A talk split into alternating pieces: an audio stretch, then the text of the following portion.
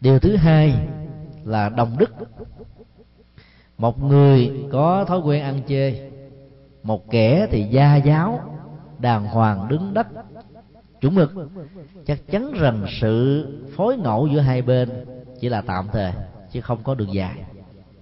Bởi vì cái va chạm về đời sống đạo đức với nhau, dẫn đến cái sự ly dị rất là sớm có nhiều người đó năm bảy năm quen nhau tìm hiểu nhau mà cũng không biết được cá tính của nhau vì trong lúc người ta giao tế người ta phải giấu hết thói hư tật xấu của mình. Có nhiều kẻ rất là ích kỷ như là những chàng trai. Nhưng mà khi mà quen mà muốn chinh phục một cô gái nào đó rồi là phải ga lăng.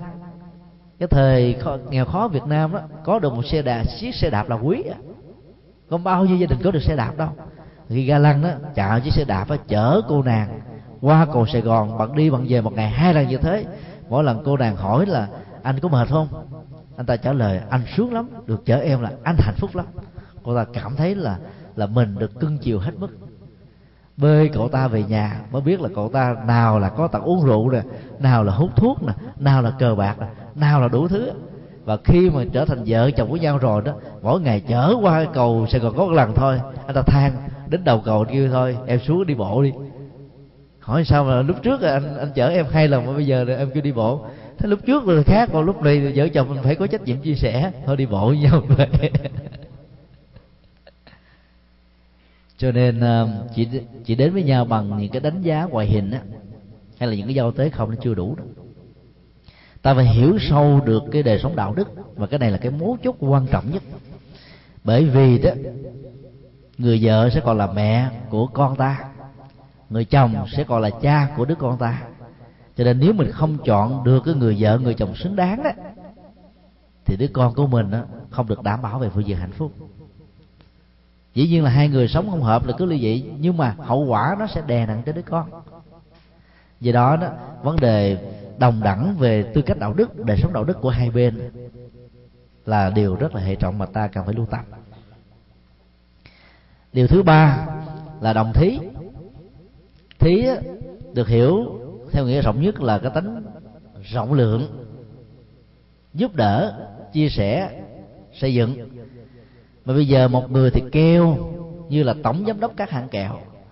Còn một người đó là sống xa hoa, xa xỉ quá là hai bên đó là thế nào cũng va chạm mà và nhất là khi mà cái quan hệ ở trong ờ, đời sống ờ, vợ chồng mà đồng đẳng với nhau đó, trong sau phương tây đó, thì cái đổ vỡ về hôn nhân nó sẽ cao xã hội phương tây này đó phụ nữ là đứng số một. Cho nên khi mà người phụ nữ mà có được cái à, tiền lương cao hơn người đàn ông có cái vai trò xã hội cao hơn người chồng có à, cái thẩm quyền ở, ở trong gia đình lớn hơn là người chồng thì nếu người chồng đó mà có chứng bệnh tự ái đó mà người vợ không khéo đó, thì sự đổ vỡ rất là nhanh. Những người Việt Nam giàu có có khuynh hướng là thích lấy vợ đẹp mà thuộc về cái à, cái kinh tế nghèo để mình có thể làm chủ được người đó. Mình trở thành một cái người ga lăng, một anh hùng lo chăm sóc, bao bọc hết tất cả mọi thứ thì hạnh phúc đó nó được đảm bảo. Nhưng khi mà người vợ mà giàu hơn đó, thì nếu mà không khéo đó, thì dễ làm cho người chồng bị tự ái, vì người nam luôn luôn có tính cách tự ái.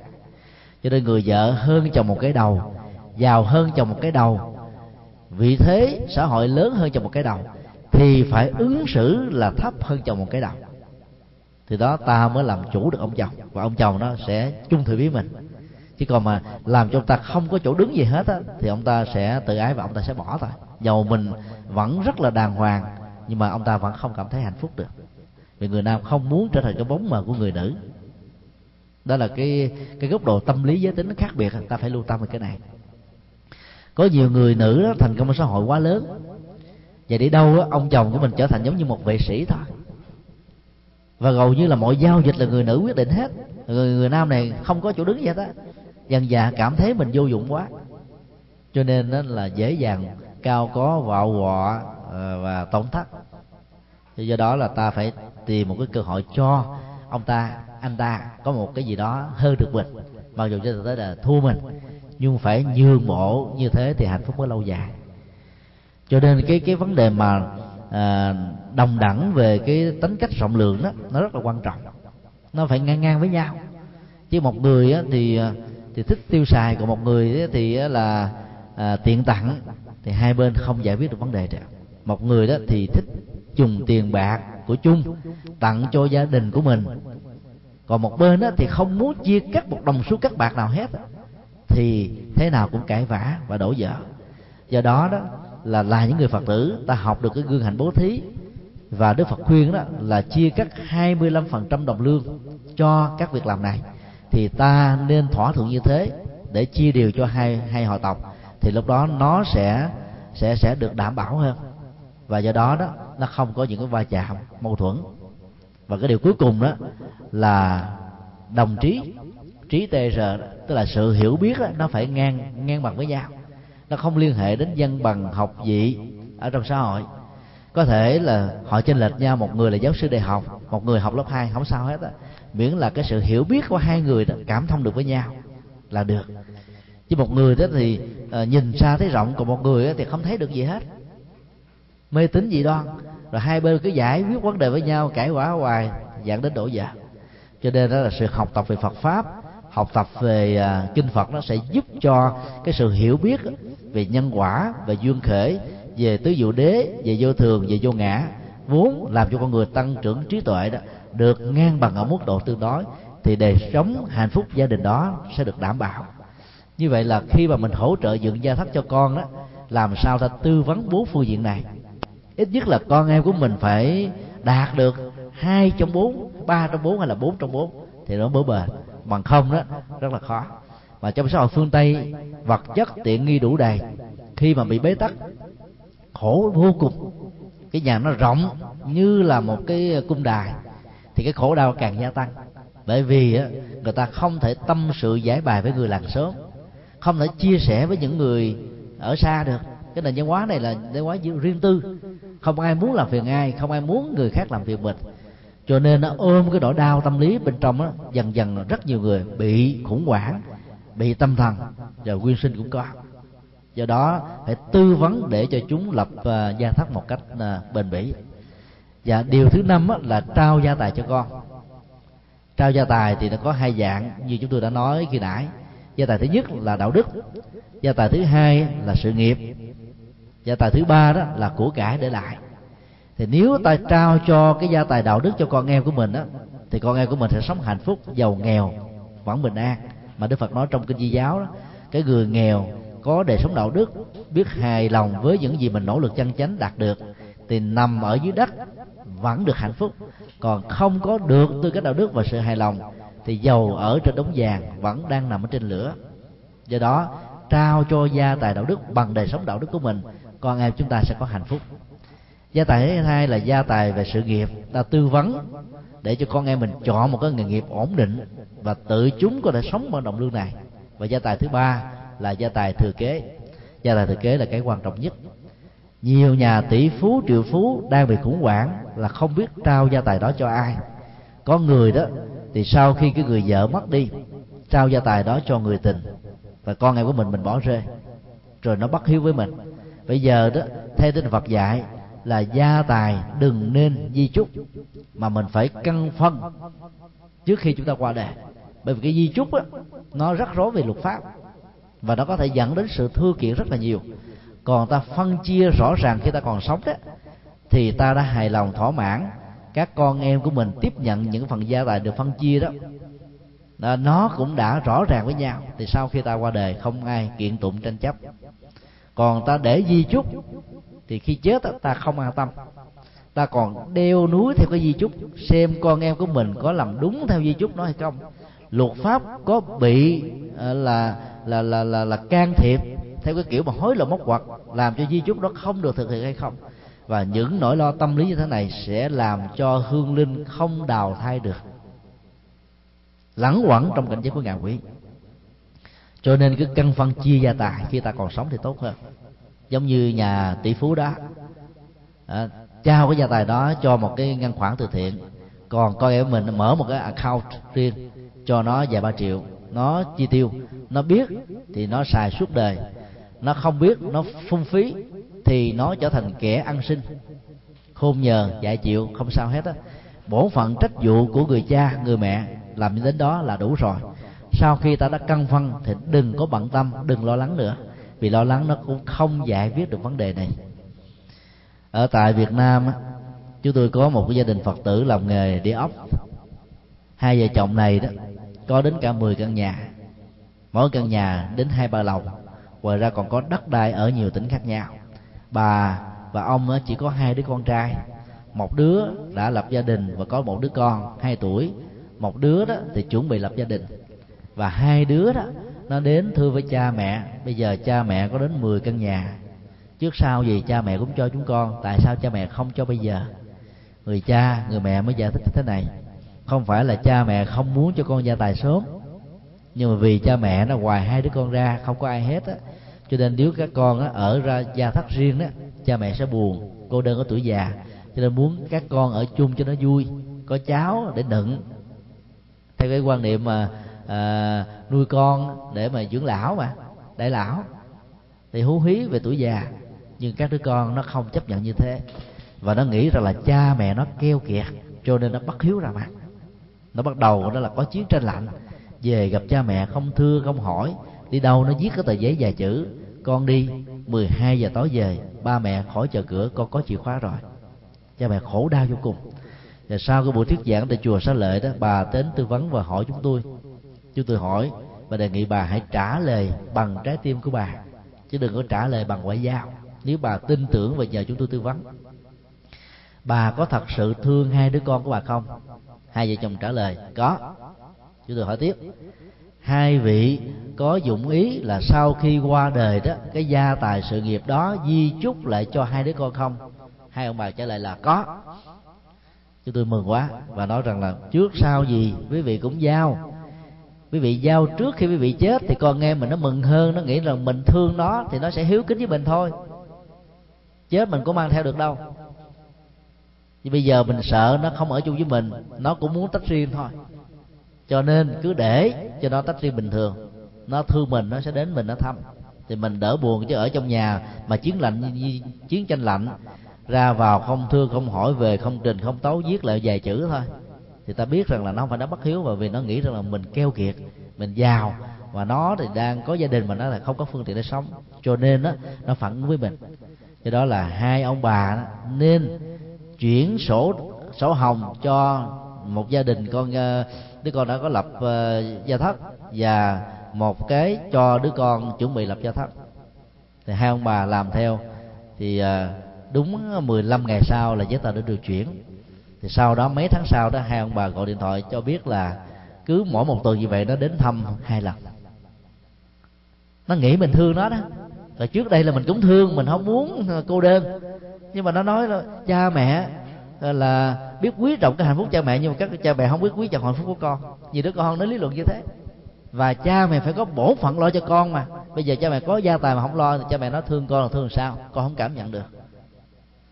Do đó lập gia thất à, truyền trao cái gia tài ta nên cân phân.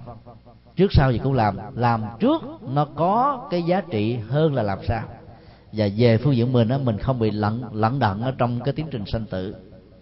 Thì nói tóm lại đây là năm cái điều đạo đức về đạo làm cha mẹ được đức phật dạy ở trong kinh thiền sinh. Rất là có ý nghĩa cũng hết sức là quan trọng. Ngày hôm nay là lễ ờ, du lan tại chùa phước hải lẽ ra và cũng như là theo yêu cầu của đi sư chủ trì, chúng tôi giảng về à, du lan, tức là hiếu thảo. Nhưng chúng tôi lại chọn cái đề tài là đạo làm cha mẹ, để à, chúng ta cùng ôn lại cái cách thức à, tạo dựng hạnh phúc cho con em của mình trên tinh thần của Phật dạy. Vì có mặt tại đây đó, phần lớn là những người cha, những người cha đã có con, có cháu, và có người đã có chắc, và cũng có nhiều anh chị thanh niên đang làm cha mẹ cho những đứa con rất là trẻ của mình. Chúng tôi à, nhắc lại những lời Phật dạy để chúng ta cùng ôn và cùng sống. Thì cái đạo lý hiếu thảo đó vẫn được trọn vẹn. Theo chương trình thì lẽ ra nó có cái phần vấn đáp. Nhưng vì bây giờ nó cũng đã hơn 11 giờ rưỡi rồi, đến cái khóa kinh đó có lẽ là cái phần à, vấn đáp à, tạm dừng tại đây.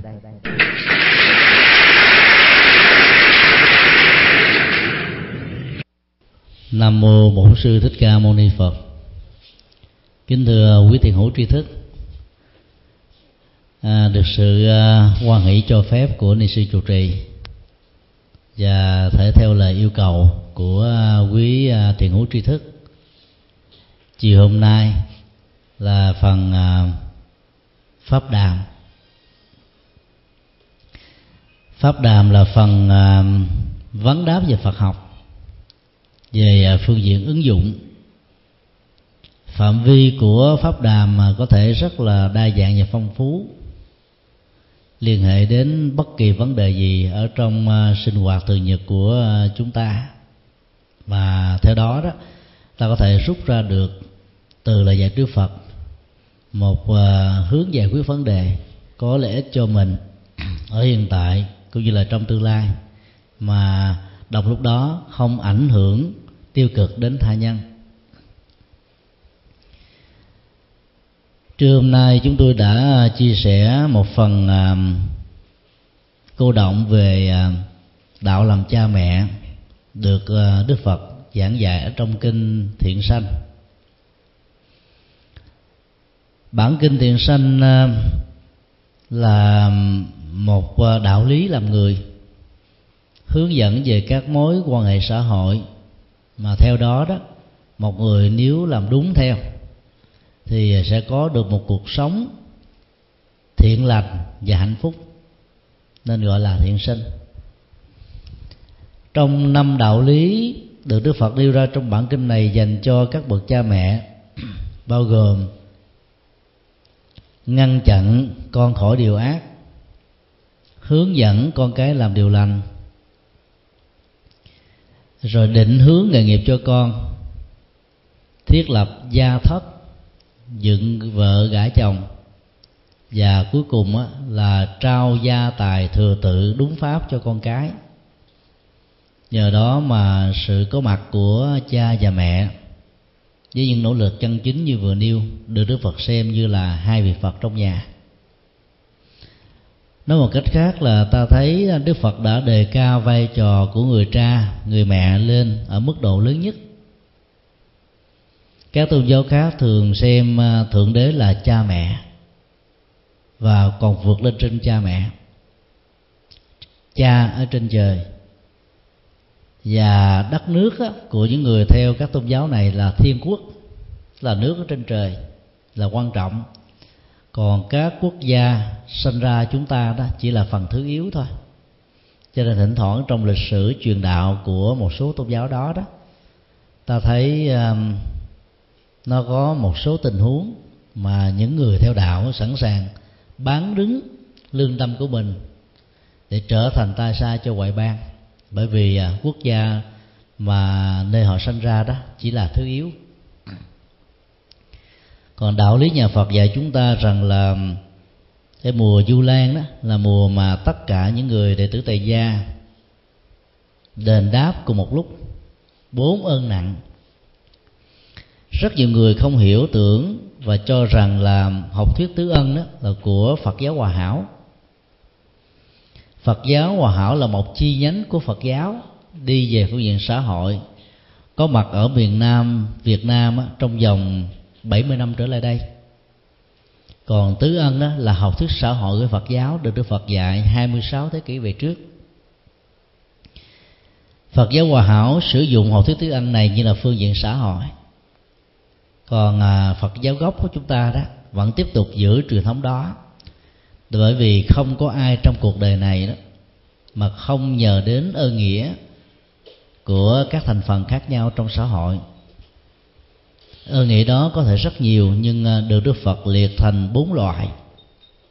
Ơn tổ quốc vì à, ta có mặt ở trong một quốc gia có được hòa bình có được thịnh vượng có được giàu sang có được phát triển có được cuộc sống đó, là nhờ rất nhiều người đã hy sinh và nằm xuống.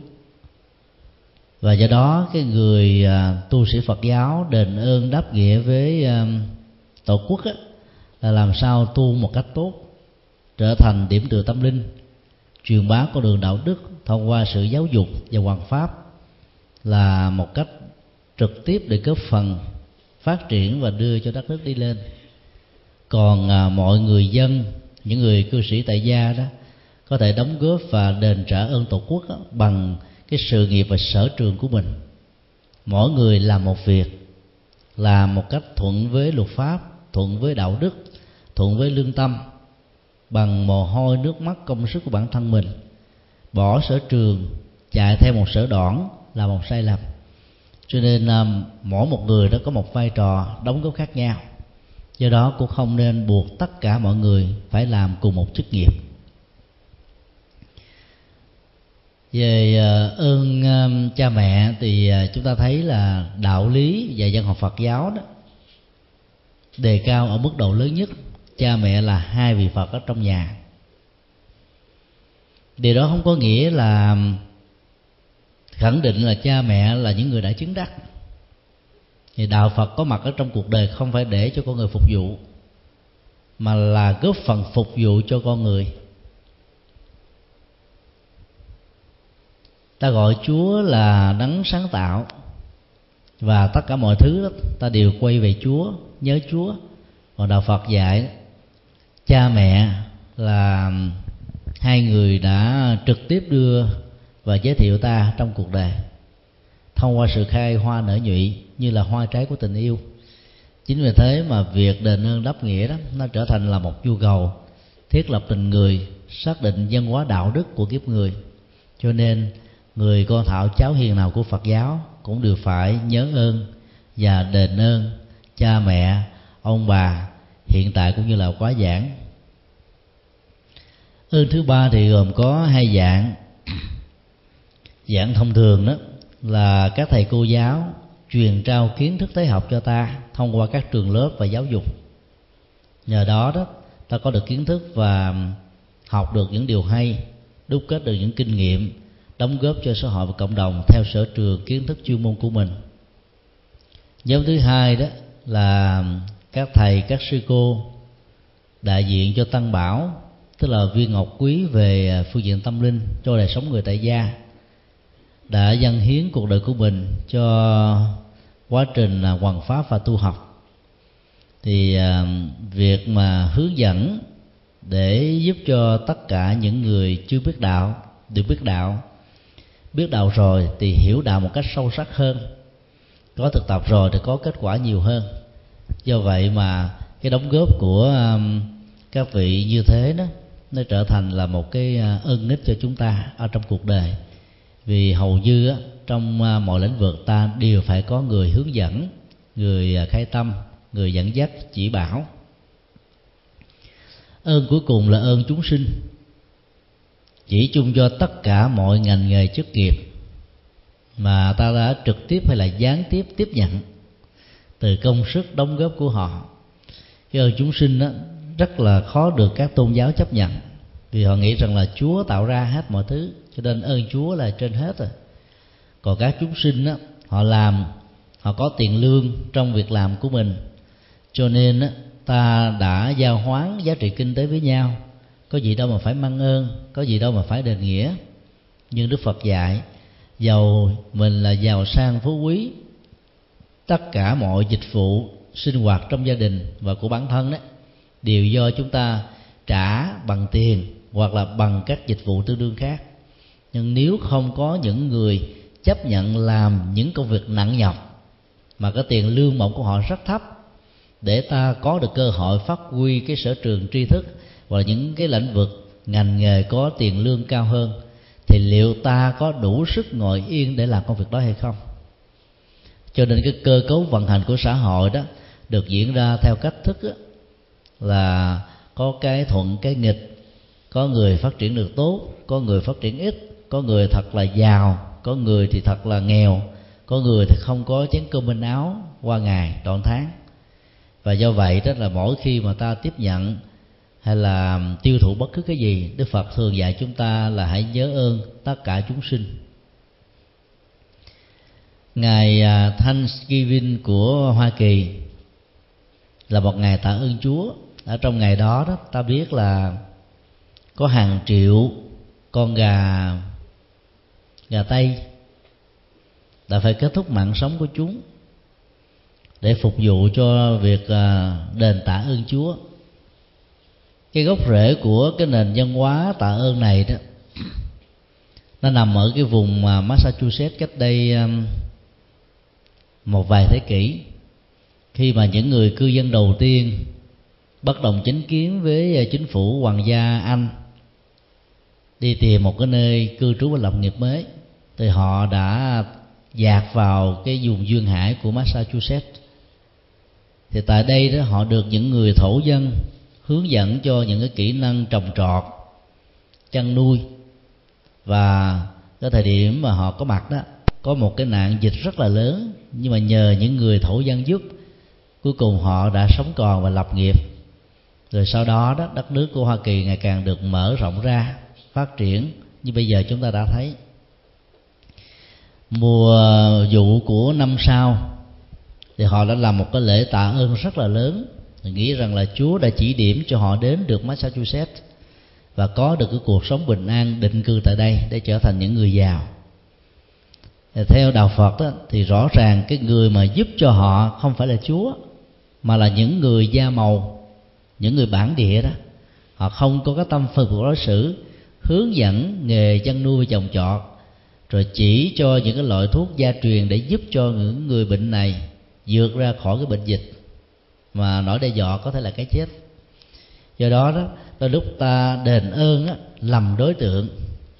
Mình mang ơn con người nhưng mình lại trả ơn cho chúa thì rõ ràng đó nó lại không phản ánh đúng được cái học thuyết nhân bản mà cuộc đời cần phải có.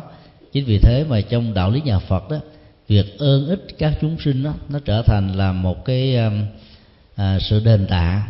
Bởi vì à, ta được sự hỗ trợ của các chức nghiệp ngành nghề trong đó mọi con người trong xã hội đã đóng một vai trò khá quan trọng.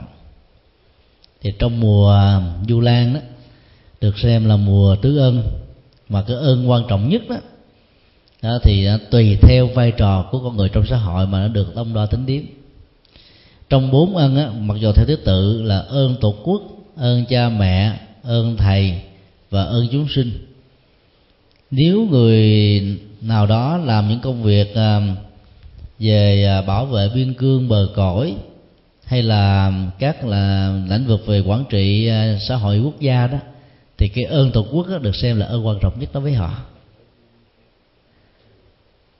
Và có nhiều người à, sống ở trong chế độ an sinh đó, để vượt qua cái khốn khó của mình thì cái ơn lớn nhất với họ đó cũng là ơn ở quốc gia vì quốc gia đã tổ chức cái sự vận hành thông qua thuế má, để họ có được cái ờ, điều kiện sống một cách tốt. Và cái ơn thứ hai quan trọng hơn đó là ơn chúng sinh. Vì có nhiều người đã phát tâm đóng thuế cho những cái dịch vụ mà hầu như suốt cuộc đời mình và con cháu của mình không hề sử dụng đến. Nhưng có người khác, những người bất hạnh, được hưởng trọn vẹn cái phần quan tâm và đóng góp này. Còn có những người không hề thấy mặt cha mẹ khi mới sinh ra mà nói ơn cha mẹ là lớn đó, thì họ đâu có cảm thấy rung cảm, trái tim đâu. Hoặc là có những em một cô đó bị cha mẹ bỏ lăn, bỏ lóc ở ngoài đường, quăng vào trong cái sọt rác, rồi may mắn mà sống còn, được đưa vào trong các cái cô nghi viện của Phật giáo. Mà bây giờ đến mùa du lan, ta bảo rằng là cha mẹ là ơn nghĩa như hai vị Phật trong nhà. Các em chỉ có biểu môi mà khóc thôi. Bởi vì cha mẹ đã sinh ra các em và đẩy các em vào cái chỗ cùng cực và khổ đau nhất cho nên mỗi người đó nó lại có một cái à, cách tiếp cận cái ơn nào là quan trọng nhất là có ý nghĩa nhất ở trong cuộc đời của mình. À, tùy theo cái cách thế tùy theo cái cộng nghiệp việc nghiệp mà người đó có thể có trong cuộc đời. Điểm qua sơ lược như thế để ta thấy cái giá trị của mùa lễ vu lan không chỉ giới hạn ở trong à, việc ơn nghĩa đáp đền đối với cha mẹ mà còn có thêm ba ơn khác nữa. Bây giờ là phần à, vấn đáp xin quý vị nêu bất cứ câu hỏi gì liên hệ đến sự tu học nói chung. Và nên đứng về cái phương diện ứng dụng hơn là lý thuyết.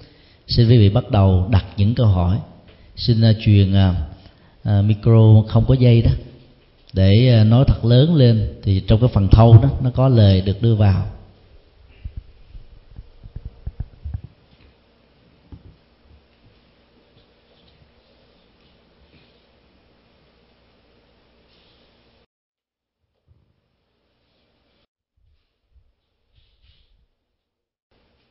Dạ, kính thưa thầy, à, trong những buổi giảng vừa qua thì có à, cho chúng con biết là Liên Hợp Quốc đã thực hiện rất là thành công phương pháp hòa đàm của Phật giáo à, và vì thế là Liên Hợp Quốc công nhận ngày Phật đản quốc tế được tổ chức hàng năm thì cũng nhân cái cái bước mở mặt này à, xin thầy cho chúng con biết thế nào là nghệ thuật đối thoại và độc thoại à, của Phật giáo mà không có sự độc tài độc tôn và nhất là chúng con rất muốn thấy trên trang web à, đạo Phật ngày nay chúng ta à, có điều hay à, của khi Phật dạy là những bài bình luận những bài đối thoại và những lời hay ý đẹp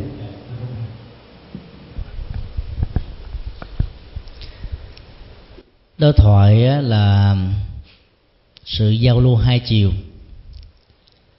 Trong đó đó, hai thành phần trở lên tham dự ở trong một cuộc và nội dung của đối thoại đó, có được cái cơ hội bình đẳng để à, chia sẻ quan điểm của mình một cách rất là tự do và dân chủ về tất cả các vấn đề mà cả hai cùng quan tâm hoặc là quan tâm ở trong một cái chiều kích nhất định cho một vấn đề cụ thể nhất định nào đó. Cuộc đời của đức phật à, ngoài à, hơn ba phần tư của cuộc đời gắn liền với hoàng pháp bao gồm trên dưới ba trăm ngàn pháp hội với ba trăm ngàn bài kinh ngắn và dài khác nhau thì có một khoảng thời gian rất quan trọng là ngài đã đối thoại liên tôn giáo và liên triết học. Vì ta biết à, đất nước ấn độ đó là một đất nước của à, đa tôn giáo và đa triết học. Đây cũng là một quốc gia sản sinh ra rất nhiều vị thánh, rất nhiều vị minh triết ở trong cuộc đời. Cho nên à, trong suốt quá trình hoàng hóa của ngài đó, các cuộc đối thoại một cách tình cờ. Đối thoại có sắp xếp, đối thoại có gài bẫy, đối thoại được yêu cầu, đối thoại do vì một lý do thách đố nào đó mà đức phật cũng đã có mặt để ờ, chia sẻ và giải bài. Những ờ, tuệ giác mà ngài đã đạt được sau quá trình chứng đắc với cội bồ đề thông qua con đường trung đạo. Kết quả của phần lớn các cuộc đối thoại liên tôn và liên triết học đó, đối với đức phật đó, là một sự hướng dẫn người khác vào đạo. Vì ờ, xuất thực phục trong các cuộc đối thoại trực tiếp với ngài rất là cao. Có nhiều người mang một cái tâm trạng đó đến để mà bẻ gãy đức phật về phương diện lý luận và về phương diện thực tiễn. Và họ hãnh diện tự hào họ như là một đại lực sĩ. Đức phật là một à, cậu bé yếm ờ, ốm yếu. Đại lực sử này chỉ cần dùng sức một cánh tay thôi, hoặc ngã cậu bé một cách chết tươi. Nhưng không ngờ khi đến đối thoại đó thì tình huống nó trở thành là ngược lại. Mặc dù đức phật không hề có một dụng ý gì về điều đó điều đó cho chúng ta thấy là cái minh triết của đạo phật đó nếu ta xử lý, sử dụng nó một cách khách quan, ngoài trừ những người đã bị chìm sâu ở trong thành kiến tôn giáo triết học và các quan niệm định kiến riêng của họ, thì những người nghe trực tiếp đều cảm thấy là mình bị thuyết phục vì cái tính chân lý và giá trị trị liệu của nó trong đời sống ờ, hiện thực, ở hiện tại cũng như là trong tương lai cho nên à, sự đối thoại trong phật giáo đó là không phải tìm đến à, cái đúng và cái sai cái hay và cái dở cái thành công hay là cái thất bại mà là một cái cơ hội để giúp cho người ta trở thành dung thông hiểu thêm những cái mà người ta chưa được hiểu. Do đó đức phật à, tuyên bố ở trong à, tất cả bất kỳ cuộc đối thoại nào của ngài đó là phật pháp không tranh cãi với đời chỉ có đề tranh luận với phật pháp mà thôi. Nghĩa là mục đích của đức phật đó là truyền bá con đường chân lý. Mà khi chân lý đó được công bố đó, thì có nhiều người vì à, thành kiến, vì mặc cảm, vì à, sợ rằng là mình mất ảnh hưởng, cho nên phải lên tiếng chống đối lại đức phật và nghĩ rằng đức phật là là đối tượng, thậm chí là đối thủ, là kẻ thù, đe dọa cái quyền lệ về sự được tôn kính của mình đối với quần chúng phật tử hay là đối với những cái quần chúng khác nói chung. Do đó đó trọng tâm của các cuộc đối thoại phật giáo là không tranh luận với đề mà để chia sẻ cái kinh nghiệm tiếp cận chân lý. Dầu người đối thoại đó có sẵn sàng chấp nhận hay là phủ định nó vấn đề nó hết sức là tự nhiên. Và trong cuộc đối thoại đó thì cách hướng của nhà Phật đó, nêu ra một cách rất là là là khách quan để cho người ta có thể nghe. Vấn đề còn lại là là người ta có chấp nhận nó hay không mà thôi. Giả sử người đối thoại với những người phật giáo không chấp nhận, lại còn có những thái độ phủ định, chê bai bắn giết và tệ hại hơn nữa là xuyên tạc và du khống, thì người đối thoại bên phía phật giáo đó vẫn cảm thấy là chuyện bình thường. Vì phật dạy đó không nên quan niệm con người là kẻ thù của con người, mà chỉ quan niệm lòng tham, lòng sân, lòng si. Những bế tắc và tâm lý này đó chính là kẻ thù chung của nhân loại. Thay vì hận thù, trả đũa con người, thì đức phật dạy là tìm mọi cách dẫn dụ làm sao để giúp cho người đang bị bế tắc này đã nhận diện ra mình đang là một nạn nhân của những hành động sai lầm. Và do đó chuyển hóa tham, sân, si thì họ sẽ vượt qua được nỗi khổ và niềm đau. Cho nên mục đích của đối thoại phật giáo ở mức độ cao nhất của đó là làm thế nào để có được sự chuyển hóa ở tha nhân.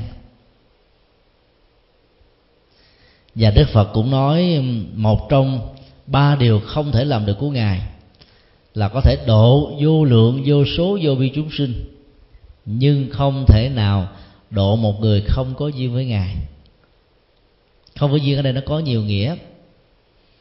Mang sẵn một định kiến, một thành kiến trong đầu. Như đặt cái cài trước con trâu, thì mọi cái tiền đề, mọi giả thuyết đặt ra đó chỉ là một cái trò đùa hay là một cái chiêu thức thôi.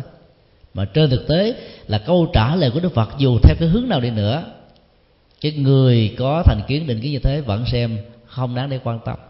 Không phải là chân lý để học, không phải giá trị để thực hành cho nên các cuộc đối thoại như vậy, người đối thoại với đức phật lấy cái trọng tâm của sự tranh cãi làm chính. Sự hơn thua đó là quan trọng.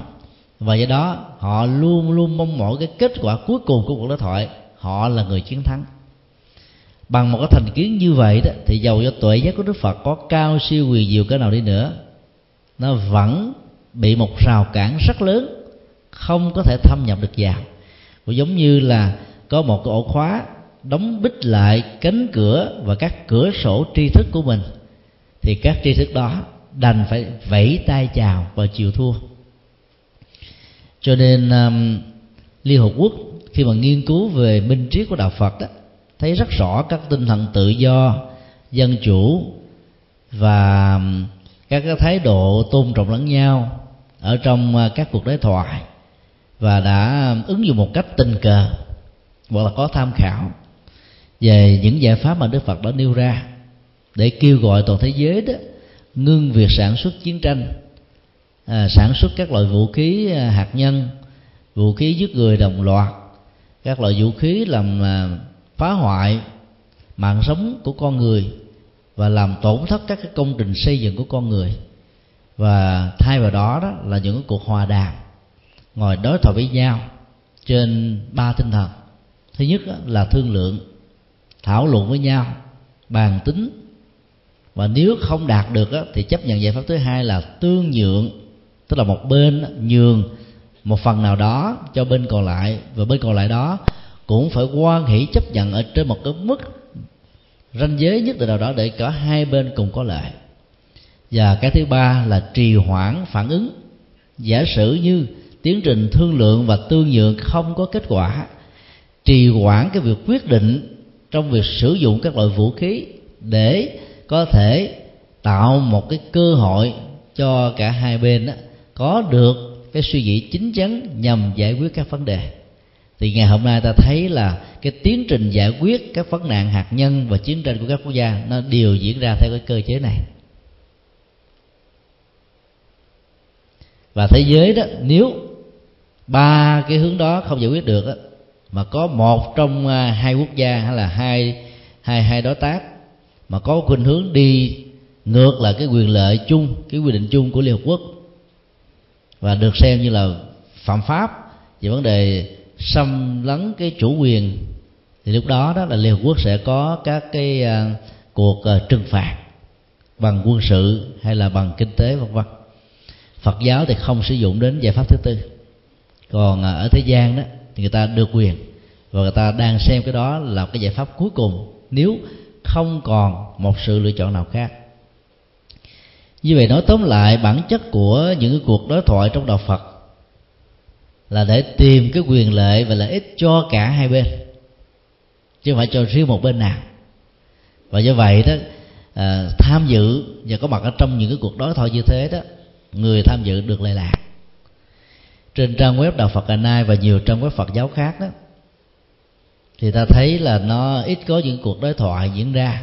Bởi vì à, bản chất và các vấn đề tôn giáo đó cũng như vấn đề chính trị đó là hai điều trở nên rất là cấm kỵ khi thảo luận với quần chúng.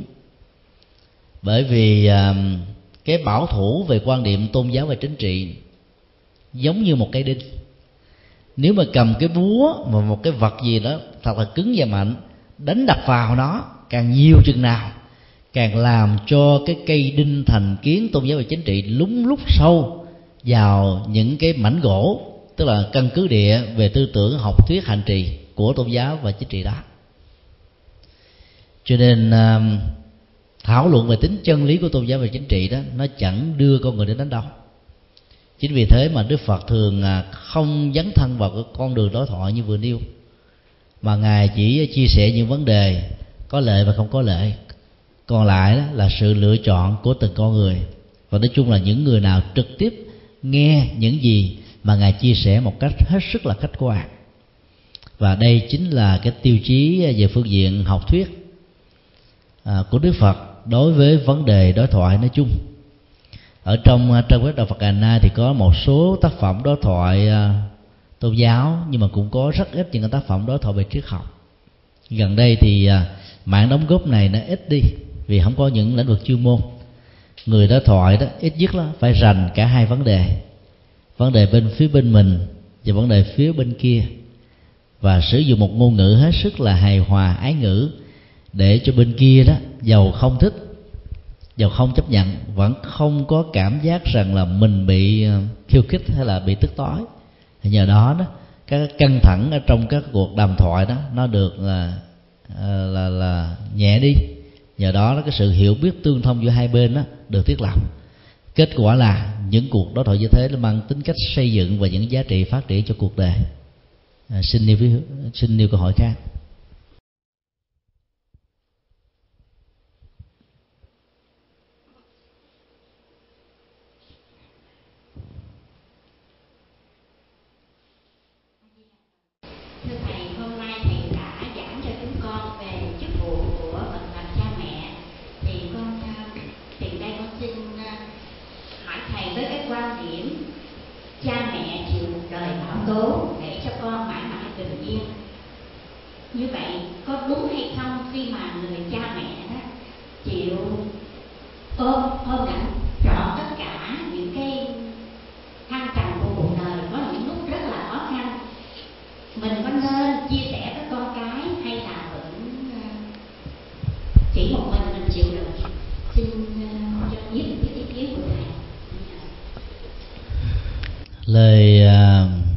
Nội dung của hai câu thơ vừa nêu, nó phản ánh phần lớn các tình huống về tình thương của cha mẹ dành cho con cái trong những quốc gia mà kinh tế là một thách đố do sự nghèo.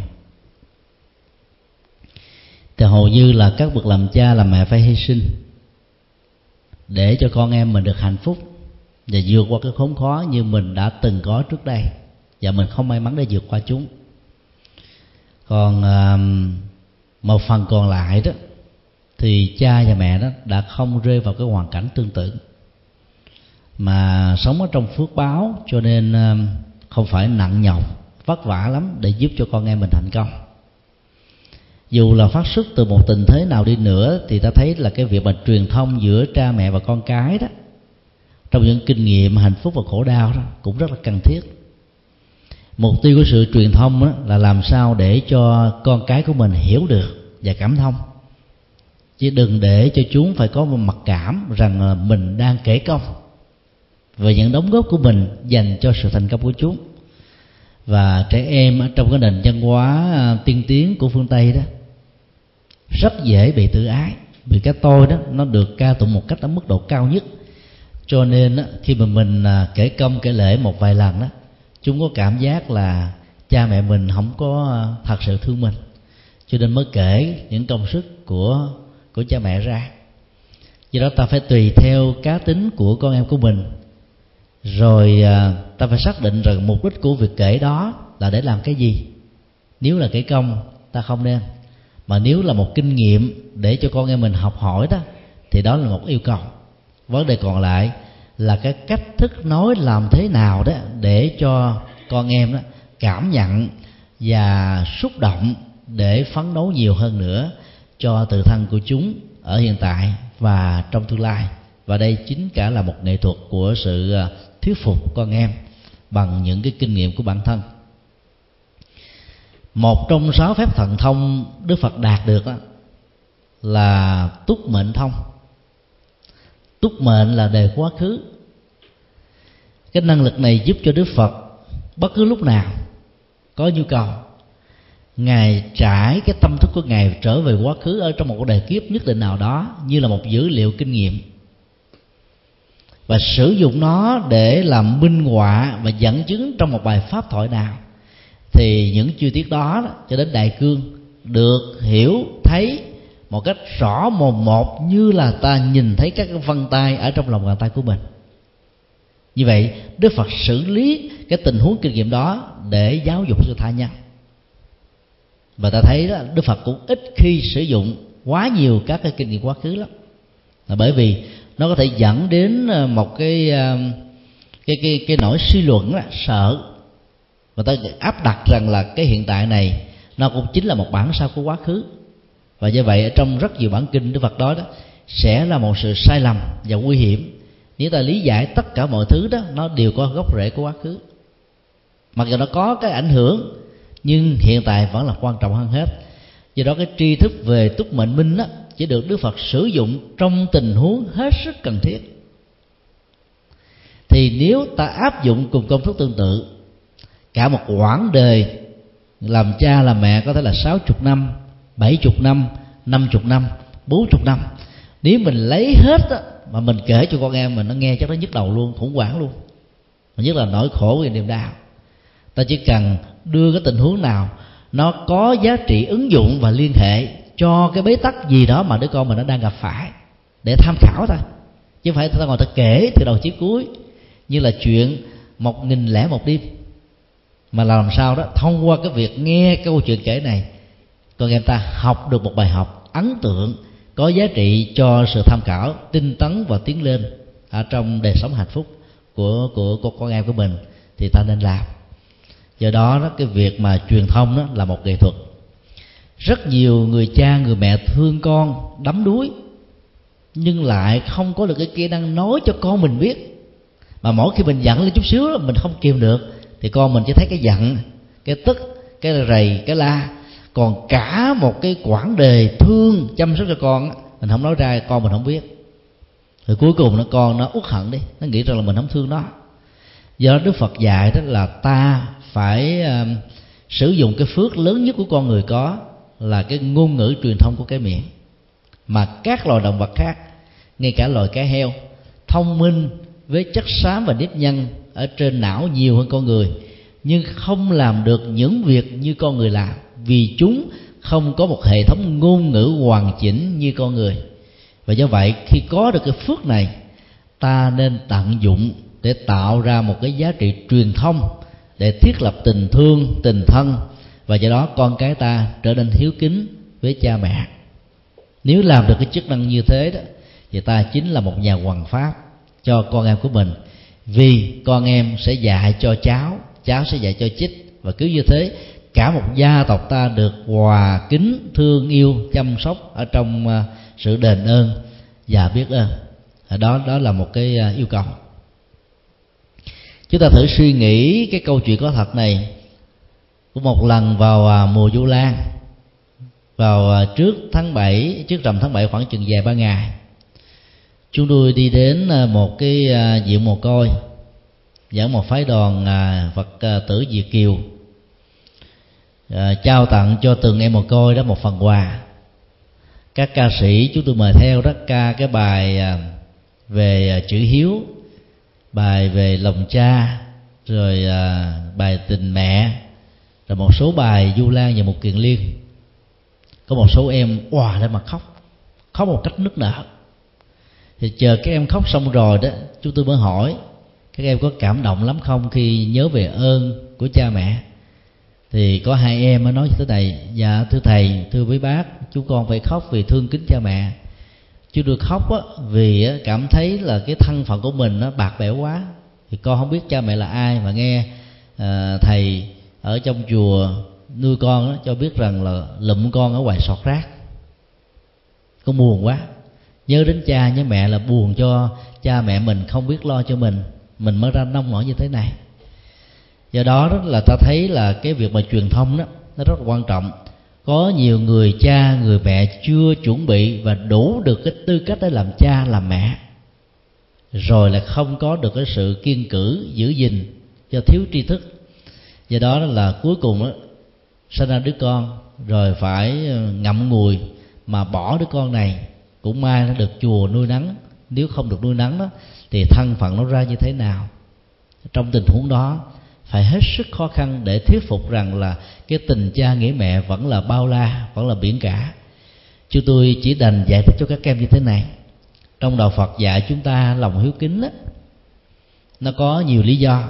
Lý do đầu tiên đó mà mình phải hiếu kính đó là trong lời ca nó đã nói rồi tình mẹ bao la như biển thái bình dạt dào lớn rồi à, tình cha như là núi cả vân vân. Nhưng nó chỉ là một phương diện nó còn phương diện khác đó đức phật dạy là có mặt với thân phận của con người là một phước báo rất lớn. Cái phước báo đó đừng tính bằng vật chất. Bởi vì vật chất không đáng để đông đo tính đến với cái phước được làm con người. Có được tri thức, có được giáo dục, có được đạo đức và có cơ hội để trở thành thánh hiền. Còn các loài động vật và các chủng loại khác không có được cơ hội này. Ta phải thấy đây là cái phước quan trọng nhất mà con người cần phải có và đông đo tính điếm trong đó nó bao gồm luôn cái phước về truyền thông thông qua cái miệng và cái kinh nghiệm được truyền trao thông qua con đường giáo dục mà các loài khác không có. Cho nên dù sau đây nữa cha em cha và mẹ của cháu đó cũng đã giới thiệu và giúp cho cháu có mặt ở trong cuộc đời. Mặc dầu đó cha mẹ mình nghèo quá và không đủ bản lĩnh để nuôi đứa con trong nghèo khó cho nên đành đó, phải gỡ gắm vào chùa vì biết rằng là có mặt ở tại chùa các cháu các con sẽ được ăn học đến nơi đến chốn cho đến lớp 12 và do vậy đó là mình không trở thành là cái kẻ à, khổ đau cùng cực như là những người ăn sinh ngoài đường phố.